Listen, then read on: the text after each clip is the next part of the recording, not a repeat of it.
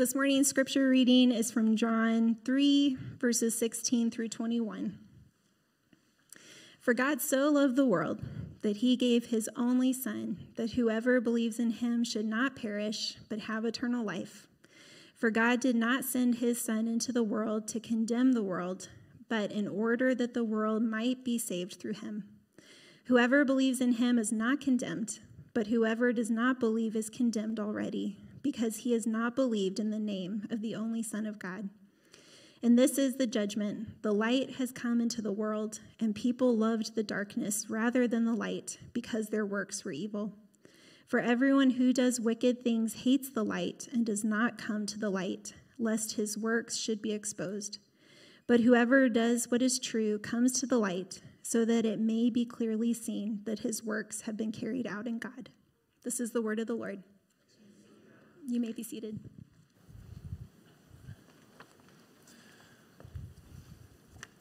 Good morning.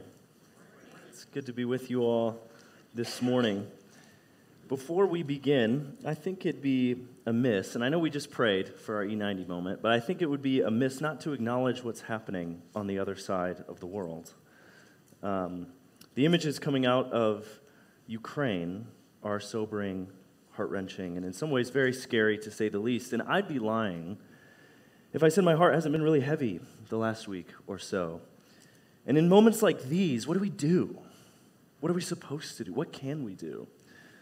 Well, I think the most effective thing that we can do is pray. and so I'd just like to start out our time together with a brief prayer. So if you just bow your heads with me, let's, let's pray. God of peace and justice, we pray for the people of Ukraine today. We pray for peace and the laying down of weapons. We pray for all of those who fear for the, what the day will bring, for those who fear for their lives, for those who fear for the lives of family members or the lives of their countrymen. So we pray for those in fear that your spirit of comfort would draw near to them. We pray for those who have power over war or peace, for wisdom, discernment, and compassion to guide their decisions. Above all, we pray for all of your precious children, God, who live in risk and fear, and we pray that you would hold them, that you would protect them. We pray in the name of Jesus, who in Holy Scripture is called the Prince of Peace. Have mercy on Ukraine and have mercy on us, Lord. We love you. Amen. Thanks for praying with me there, friends. There really is no easy transition from that. So let's just go ahead and dive right in. The scripture passage we have before us this morning is what you heard read. Might be the most well known part of the Bible today, right? I mean, you've probably seen John 3:16 on billboards as you drive down the highway. Or yeah, there we go. Got some laughs on that one. Or on a throw pillow on your grandma's couch, maybe. Or maybe even on a certain football player's eye black. Uh, some of you might know who that is. Whether or not you are familiar with the Bible, or whether or not you grew up in the church, or if you are now checking out the Christian faith for the first time, or you're back for the first time in a long time, John 3.16 is, is very likely somewhat familiar to you. And because of that, I'm about to say something that might be a terrible way to start out a sermon. I'm not sure I have anything new to say to you today about that verse specifically. Don't leave yet, please. Don't walk out the doors yet. If you have been familiarized with this verse, I'm not sure I'm going to tell you anything about John 3:16 you don't already know. I don't have a revolutionary new take on the Greek. I don't have some wild translation for you that makes it fresh. But I don't think that's a problem. Actually, the most beautiful thing about John 3:16 might be the fact that this verse is a well-worn path.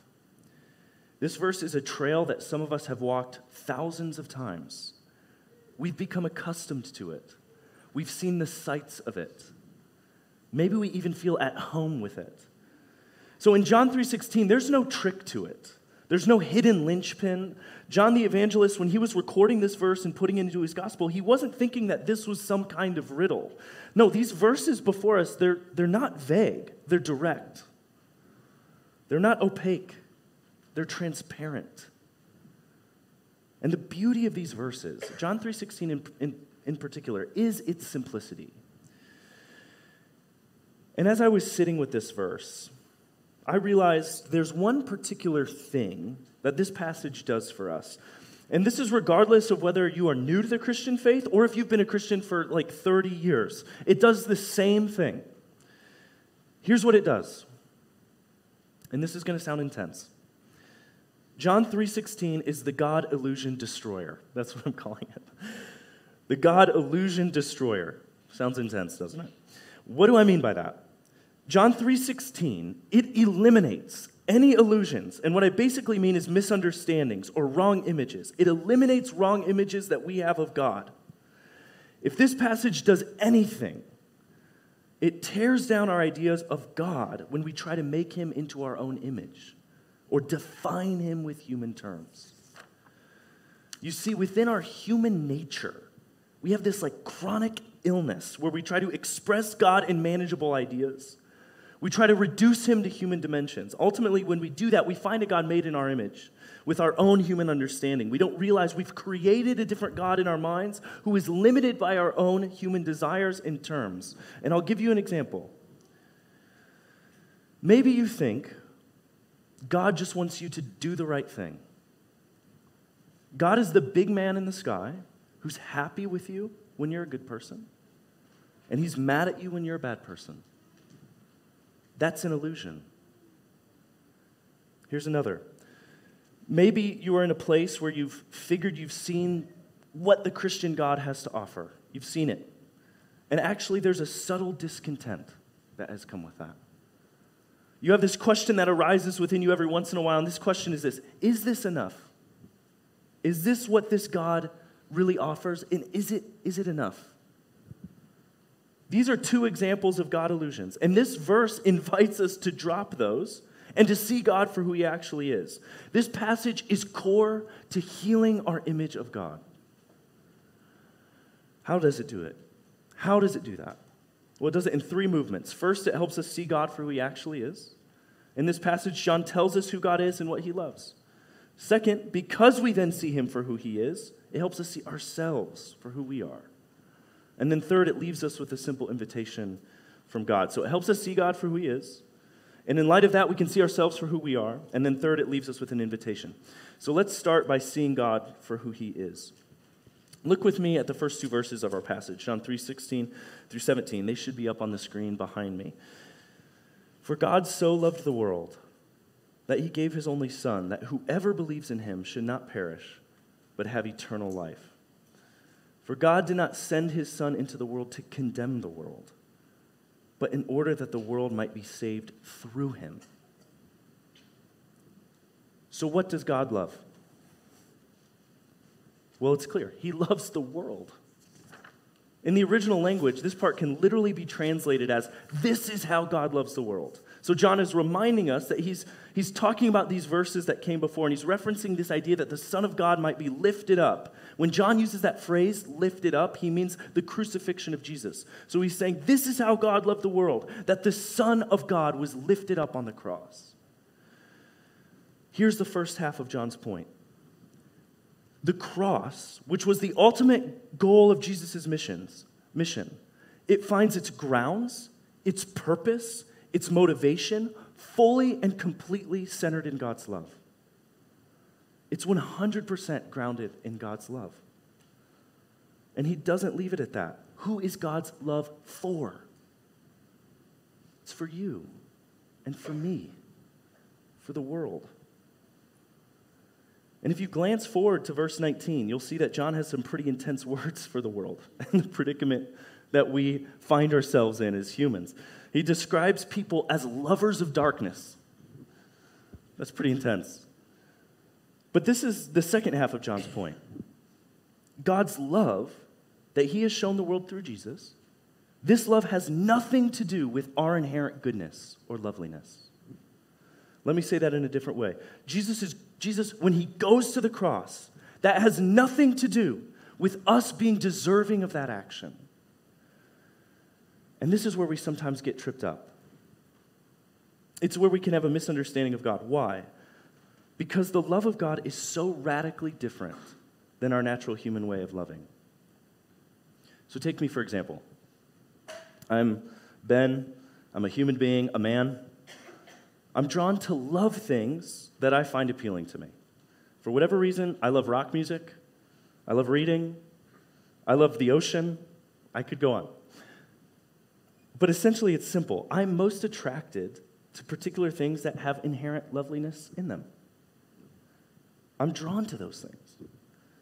And this is the same thing with people. Like when I love people, take my family or my best friends, I love them because of what I find really lovely in them. I see all of that beauty in who they are as a person, and I'm drawn to that. Like that's the nature of loving, right? It's the nature of how humans love. We typically love things and we love people that are most lovely to us. We see it and we're drawn to it. Here's the rub God's love is not like that. God's love is very, very different. Here's a quote from The Relentless Tenderness of Jesus by Brennan Manning. Now, unlike ourselves, the Father of Jesus loves men and women not for what he finds in them, but for what lies within himself. It is not because men and women are good that he loves them, nor only good men and women that he loves. It is because he is so unutterably good that he loves all persons, good and evil. He loves the loveless, the unloving, the unlovable. He does not detect what is congenial, appealing, attractive, and then respond to it with his favor. In fact, he does not respond at all. The Father of Jesus is a source. He acts, he does not react. He initiates love. He is love without motive. Let me put it more simply God's very nature is love. That's who he is. Later in one of his epistles, John says it this way So we have come to know and to believe the love that God has for us. God is love. So when, we, when John says in John 3:16 that God so loved the world, it has nothing to do with us, our being deserving of that love. It has everything to do with the God who is love. And that's important to try to wrap our heads around. If we don't, we'll be left with an image of God that doesn't correspond to who He actually is. Do you think God will love you any better when you become better? Are you pretty convinced that deep down, God is disappointed in you? And it's only when you make yourself better and more lovable that He will then love you more. If you believe that, then you don't understand God and His love. God will not love you any better when you become better. He loves you just as you are right now. If you don't care that God loves you, He still loves you. If you don't feel like God loves you, He loves you. If you don't feel like you're worthy of God's love, He loves you. I'm going to make this awkward for a moment. If that wasn't awkward enough for you, if you don't say I love you often, then that might be, that might be awkward. But I'm going to make this awkward for a second. Bear with me. God loves you because he loves you, because he loves you, because he loves you, because he loves you, because he loves you, because that is what he is like. It is his very nature to love, and his love is unchanging. That's the final word. God's love is based on who he is, it's his very nature. That's all. And because his love is based on his nature and not ours, that's what makes us secure. There are so many people, either Christians or people who are trying to understand the Christian faith, who are carrying with them the heavy burden of trying to deserve God's love. Is that you? God's love is a free gift, it stems directly from who He is. It's precisely why John continues in verse 17 by saying, For God did not send His Son into the world to condemn the world, but in order that the world might be saved through Him. God did not come to the world through Jesus in order to lay on us a heavy burden. God came to take the burden away. He came to save us. And He truly means that, where He is doing the saving and we're not saving ourselves. So if you believe that God's love is contingent on you and your performance, that's a heavy burden. If you feel like you're just performing and you're exhausted, if you feel like you're trying to do good enough that your conscience is then able to rest, then you are con- but then you're just constantly kind of failing yourself, then let me remind you. When God looks at you, he sees someone that he loves. God said through his son Jesus, "Come to me, all you who are weary and heavy laden, for I will give you rest for your souls. Take my yoke upon you." For I am gentle and lowly in heart. That is Jesus' invitation to come follow him. And you can tell him that you're coming with him and that you want to experience God's everlasting love and everlasting life. Let me share with you one more quote from The Relentless Tenderness of Jesus by Brennan Manning. God does not condemn, but forgives. The sinner is accepted even before he repents. Forgiveness is granted to him. He need only accept that gift. The gospel of Jesus Christ is the love story of God with us. It begins with unconditional forgiveness. The sole condition is trusting faith. Christianity happens. This thing, this, this thing called Christianity happens when men and women experience the unwavering trust and reckless confidence that comes from knowing the God of Jesus. There is no reason for being wary, scrupulous, cautious, or afraid with this God. As John writes in his first letter, in love there can be no fear. But fear is driven out by perfect love, because to fear is to expect punishment. And anyone who is afraid is still imperfect in love. What is John saying in these first two verses? He's saying that God loves you. Why does he love you? It's because of who he is. That is who he is.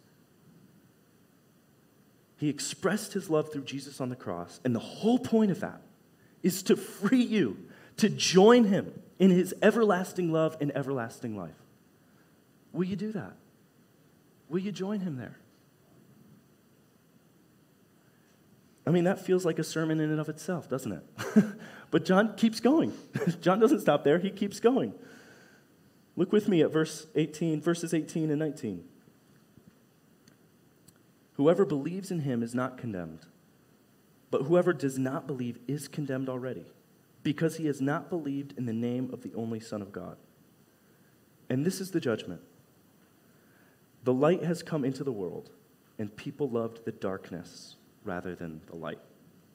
And the verse actually keeps going, but I stopped it there because I wanted to fit everything on one slide. What does John mean when he says that people love the darkness? I'll be honest, I don't think he means that he thinks everyone is just obsessed with doing evil things. I don't think that's what he's saying here. What John has been doing since the beginning of the gospel, if you've been with us for a while, you know we've been in the gospel of John for a minute now. So, what he's been doing since the beginning of his gospel is he's playing on our, this like physical experience we have of light and darkness. And he's actually doing that as a metaphor. And what I mean by that is he's using light and darkness as a metaphor for very real, concrete spiritual realities that we experience. So when he says that there's this spiritual reality of darkness that we experience, what he is saying is that our sin is our experience of spiritual darkness. That's what he's saying. John is not necessarily saying that we're just completely obsessed with doing the most evil things. No, he's saying it's our natural propensity to stay in our sin. In other words, we love the darkness. It's our nature to love darkness, to stay in darkness, to stay in our sin and not move into the light. John said it this way The light has come into the world, and people loved the darkness rather than the light. That's what he says. So he's answering this question of what we really love. That's what he's answering. And he's saying what we actually really love is the darkness. That's what we love. This is what I say to the people downtown. I say, I've been a pastor for a good 10 minutes now. That's what I say. Um, well, I've been here for three years, uh, a little over three years, and it's been awesome. Uh, I've, I've, I, I really love my job and what I do. And I've, I've been here for over three years. And one of the things that has been a great joy for me is having spiritual conversations with people. I love it. Christians, non Christians, it's, it's so much fun. Um, and in my short time as a pastor, the greatest challenge I have seen, me, the greatest challenge I have seen to the Christian faith is not an intellectual one. Often people can intellectually assent to a belief in God. That's not very difficult to get to, it's not a big leap for them. The greatest challenge to faith that I have seen most broadly is a moral one. The big leap for people is the moral nature and accountability that comes with following Jesus. That can feel like a really big leap. G.K. Chesterton once said it like this Christianity has not been tried and found wanting, it's been found hard and left untried. We love to stay in our sin, we love the darkness. And maybe you're wondering why. Like, why do we love? Why do we love the darkness? And here's what I came up with. It's not just me, I didn't just invent this. I think it's very, very biblical, and I'm going to get there, okay? But this is what I came up with. This is why I think we love the darkness. The darkness provides us something. The darkness provides us a space to hide. Go with me here. Do you know what the we really believe as people born into darkness? Do you know what we really believe? Like what is our core belief? We really believe, each of us, as those born into darkness, that no one will ever really love me in my bad. That is our core, deepest belief and fear. No one is ever really going to love me in my unloveliness. No one's going to walk with me into that place of darkness, into that part of who I am, and see it and really love me there. And because we don't actually believe that, because we don't, you know what we do? We hide. We hide in darkness. Darkness offers us safety it offers us control. And in, it's in the darkness we hide from God, we hide from others, and sometimes even ourselves. And what keeps us there is this what keeps us in the darkness is shame. The whole thing about hiding that I've just described, hiding and shame, it's in Scripture. It's the picture that Scripture gives us. Let me take you back to the very beginning of Genesis, the first book in the Bible. What is the last thing that is perfect in Eden? That is the first thing undone in the fall. Maybe you know. The last thing that is perfect in Eden was that they are naked and what? Felt no shame. Then when Adam and Eve, they sinned and they ate of the fruit of the tree of the knowledge of good and evil, what did they do? They realized they were naked. They covered themselves and they were ashamed and they hid from God. Shame keeps us in hiding. You see, there are things in our hearts and in our lives that we really want to keep in darkness. We would rather hide them away. These are the hidden parts of our heart. These shadowy places of our hearts, this is where we store things we don't want others to know about. We don't want, we don't want to bring them to God. We want to ignore them even for ourselves. They bring us shame. And so we store them in darkness. And to move into the light, what it feels like, it feels like exposure. Moving into the light means potential for rejection, too, because we don't ultimately believe that someone would choose to love those parts of me. That's what we believe, that's what we fear. And I think that there are many people who have ultimately rejected Jesus out of fear of exposure, out of fear that Jesus might ask them to give up something that they hold really dear. When John is talking about loving the darkness, this is ultimately what he's talking about. We love our sin and we love to stay hidden. It's in our nature just to refuse to bring to refuse to bring our full selves to God and then move into the light. So if you ever find yourself really loving darkness, that might be a strange thing. If you, I feel like I'm loving darkness. Um, if you feel like you're hiding, is what I mean. If you feel like you're in that place of hiding, there's something you need to be reminded of. You need to remind yourself of this, too. And that something is how John begins our passage. God is love. And he sent his son to be lifted up. Why? Not to condemn you. We are already condemned because of ourselves and of our love of darkness and in our state. No, God sent his son to the cross that we might be saved into experiencing God's everlasting love and his everlasting life. The light shouldn't be threatening. The light is God's love for you, the light is his mercy for you. Walk into it. It's better than the darkness. So, John started out by telling us that God is love. And then he moved on to telling us what we love, right? Which is the darkness. And then John makes one final move. He, he, and actually, it's an invitation. It's an invitation to come into the light. That's the invitation. Look with me at verses 20 through 21. For everyone who does wicked things hates the light and does not come into the light, lest his works should be exposed. But whoever does what is true comes to the light, so that it may be clearly seen that his works have been carried out in God. John's invitation is clear come into the light. Come into the light.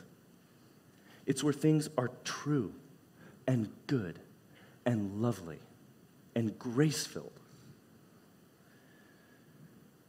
And as we finish our time together, I think the most helpful thing I could do is to help make sense of this invitation.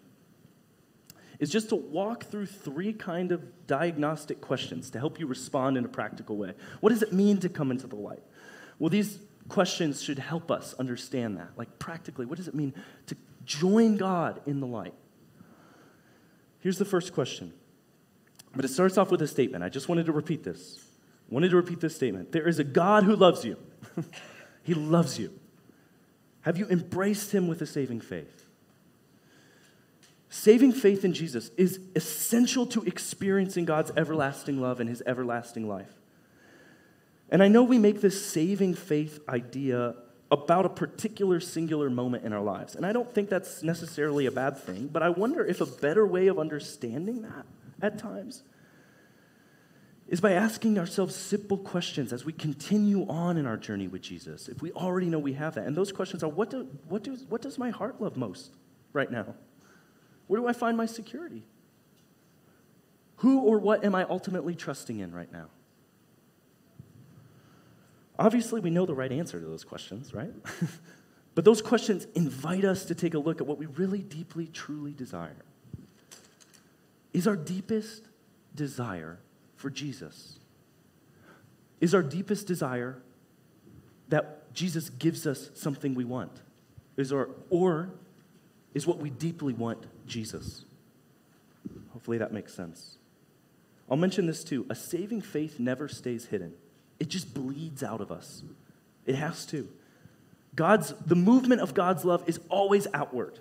So a heart that is being regenerated by the Spirit always shows itself. It becomes evident in our transformed hearts and in our desires. And I also believe that a saving faith points us to a spiritual community like this, what we have here. We need each other.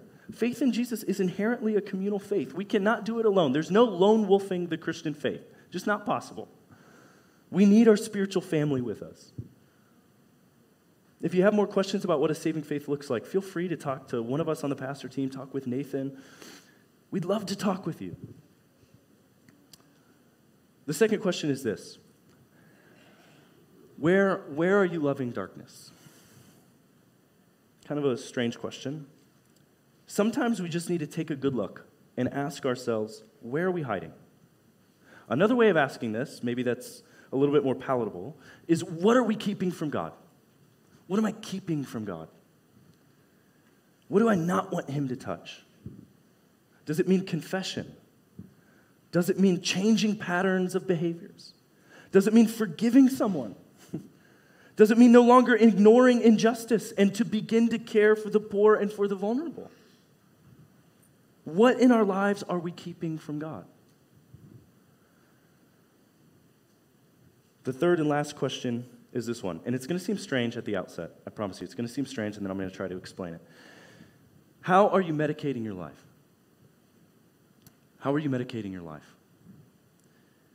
If you have a pulse this morning, we live in a stressful world and you know that. we have stressful jobs. We have stressful situations outside of our jobs, in our families, in our friends. We live in a stressful world. That's why That's why sociologists call our age the age of anxiety, right? We just, we just live in this water of stress.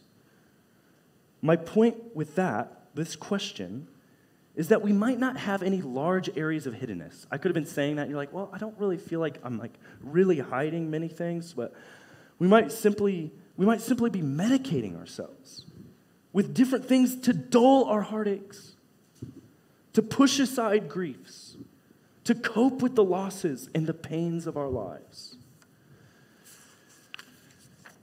How do we medicate ourselves when we encounter hard things? When we live with stress? Is it with pleasures? Is it with more things? Is it with just a ton of distractions? Or is it with relationships that will not ultimately bring wholeness into our lives? Jesus does not promise to spare us from suffering and difficulties, right? But what he does do is offer us his spirit to give us hope and strength so that we can lean into him and his everlasting love and everlasting life instead of medicating ourselves in our own ways. Hopefully, these diagnostic questions just help you to guide you into fully embracing God's invitation to come into the light, to join Him in the light. It's better. Again, it's where things are good and true and lovely. As we close, let me remind you just where we've been. John says in our passage, God loves you. He loves you. He will not love you any better when you become better. He came to save you from the darkness that you love, and instead of that darkness, offer you everlasting life that begins with Him now by embracing His everlasting love and then coming into the light, walking with Him in the light. Will you respond to Him? Will you respond to Him? Would you pray with me, please?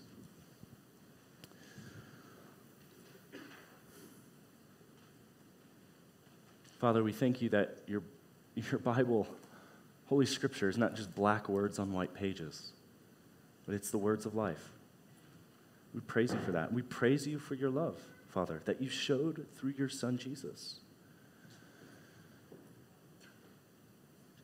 Holy Spirit, I ask that you would speak to hearts and minds, even now, that people would sense your love for them, that they would be overwhelmed by your love for them. Father, call us into the light. Welcome us in there. Keep us there. We want to experiencing the way, experience the way of your everlasting love and everlasting life. We love you, Lord. We love you, Father. We love you, Son. We love you, Holy Spirit. And Father, it's in the name of your Son, Jesus Christ, and through the power of your Spirit, we pray these things. Amen.